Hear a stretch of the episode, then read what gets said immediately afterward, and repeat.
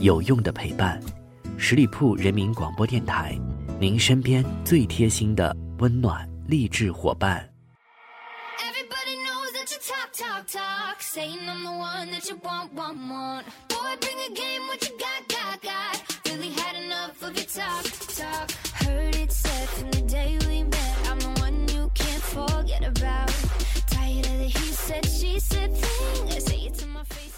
Hello，各位亲爱的耳朵们，欢迎你们收听十里铺人民广播电台的精彩节目。现在是出发吧，好奇心，我是晶晶。最近闲来无事，在翻阅网页的时候，看到了一个来自灵魂深处的拷问，就是问大家如何优雅而又直白的夸别人。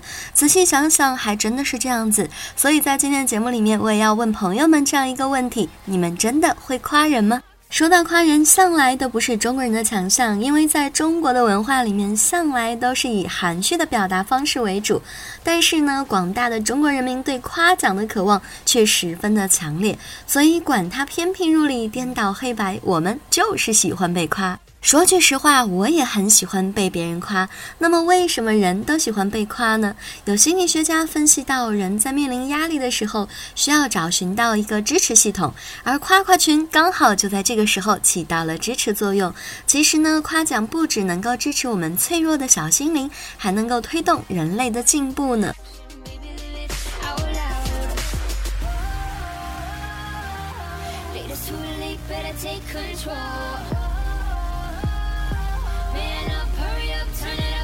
go. 毫不夸张地说，夸奖是人类进步的阶梯。不可否认的是，每个人的内心都期盼着别人真诚的夸奖，这是人类的一个本能，也是人类作为地球上奔跑速度最慢、力气最小、牙齿最不锋利的捕食者，却依然称霸地球的秘诀。原始部落在打猎的时候，跑得最快的人就会受到赞美，力大无穷的人也会受到赞美，因为他们能够捕获更多的猎物，让全部落的人填饱肚子，同时还能够抵。与外敌保护族人的安全，但是那些跑不快的人呢，也渴望被夸。于是他们依靠聪明才智创造了弓箭枪支，这样他们就能够通过远距离的攻击获得猎物。还有些人既不善运动，也不会创造新武器，于是他们就苦练技能，比别人善用武器。当他们一发子弹消灭一个敌人，消灭一个敌人的时候，他们也就成为了人人称赞的英雄。可见，人类之所以能够不断的进步，就是在不断的研发新的工具，掌握新的技能，突破新的领域当中获得的。而夸奖就是支撑这一切的幕后推手。不过呢，全人类用来相互鼓励、共同进步的夸奖之词，在有一些夸夸群里却显得画风尴尬。出现这种情况的原因，主要是因为你不太会夸人。接下来，就让我们一起总结一下夸人的入门技巧吧。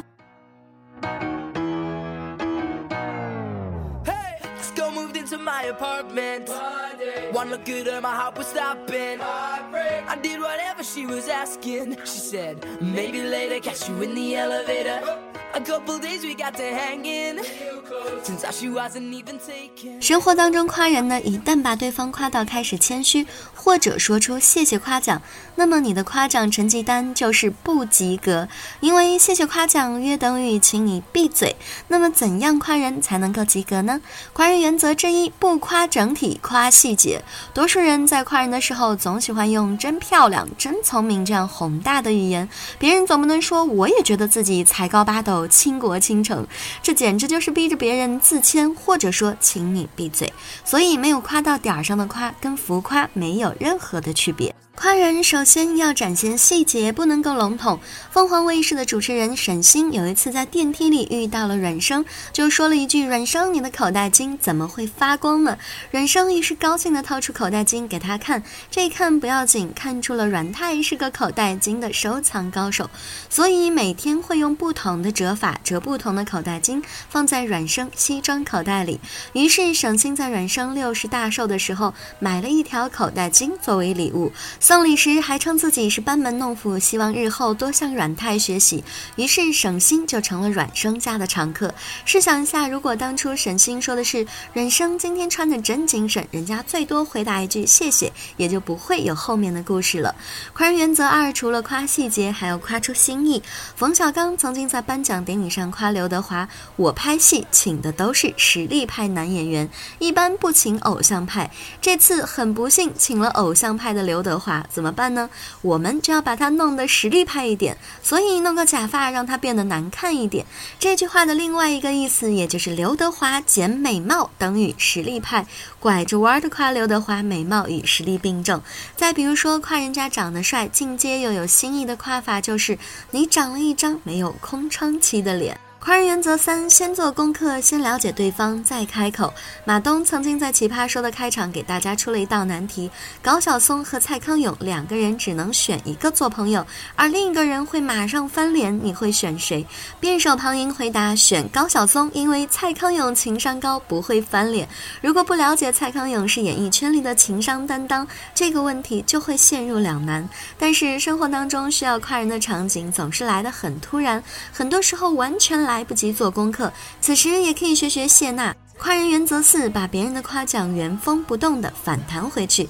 谢娜在参加综艺节目《我就是演员》时，曾受到章子怡的夸奖：“张姐很会唱歌，你们家席卷了娱乐圈。”此时谢娜回了一句：“卷不了，因为你家老公也在唱歌。”一句话笑翻了全场，更是开心坏了章子怡。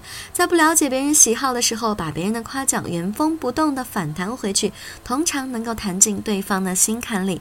这也是一个偷懒的夸人小技巧。毕竟夸人也要有来有往。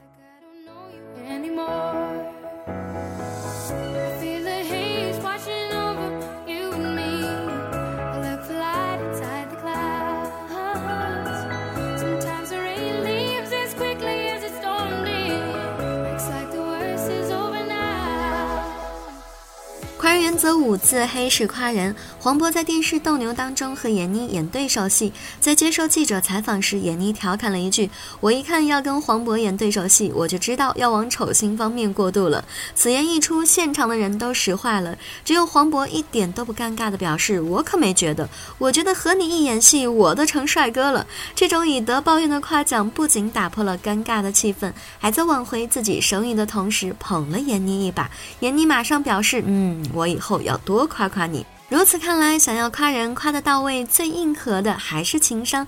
然而，这些只是基础性的科目。下面我们就来看看彩虹屁式的万用句式夸人法吧。生活当中，有些人会扭着过来求夸，此时能够不留痕迹地骚到别人的痒处，又不让周边的人反胃，就是一门艺术了。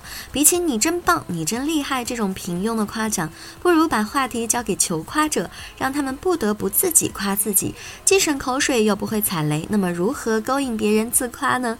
主动夸人时要夸细节，勾人自夸时自然要追问细节。在别人分享一个自己得意的故事时，往往会先讲到一个简钢板的，此时如果有人补了一句“哎，你是怎么做到的”，就等于是给了他一个机会，让他把整件事情细细的再炫耀一遍。单追究细节还不够，夸人还需要帮别人渲染他们的故事。此处呢，就需要夸大难处了。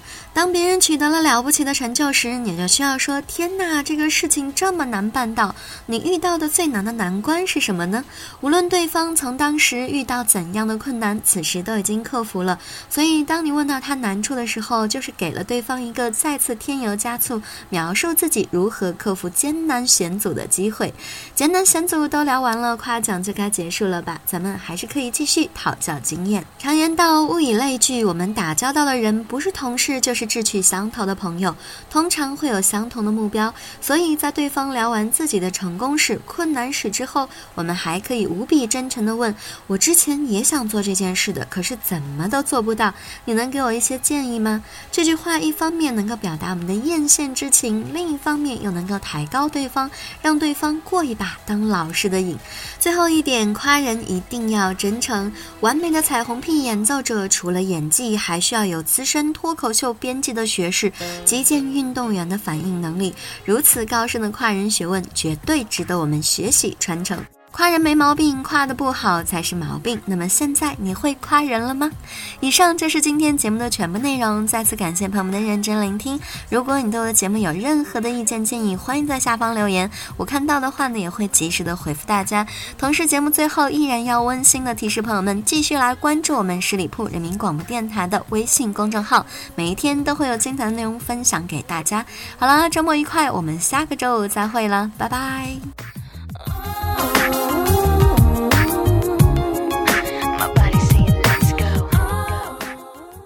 本期节目由十里铺人民广播电台制作播出。了解更多的资讯，请关注十里铺人民广播电台的公众微信和新浪、腾讯的官方微博。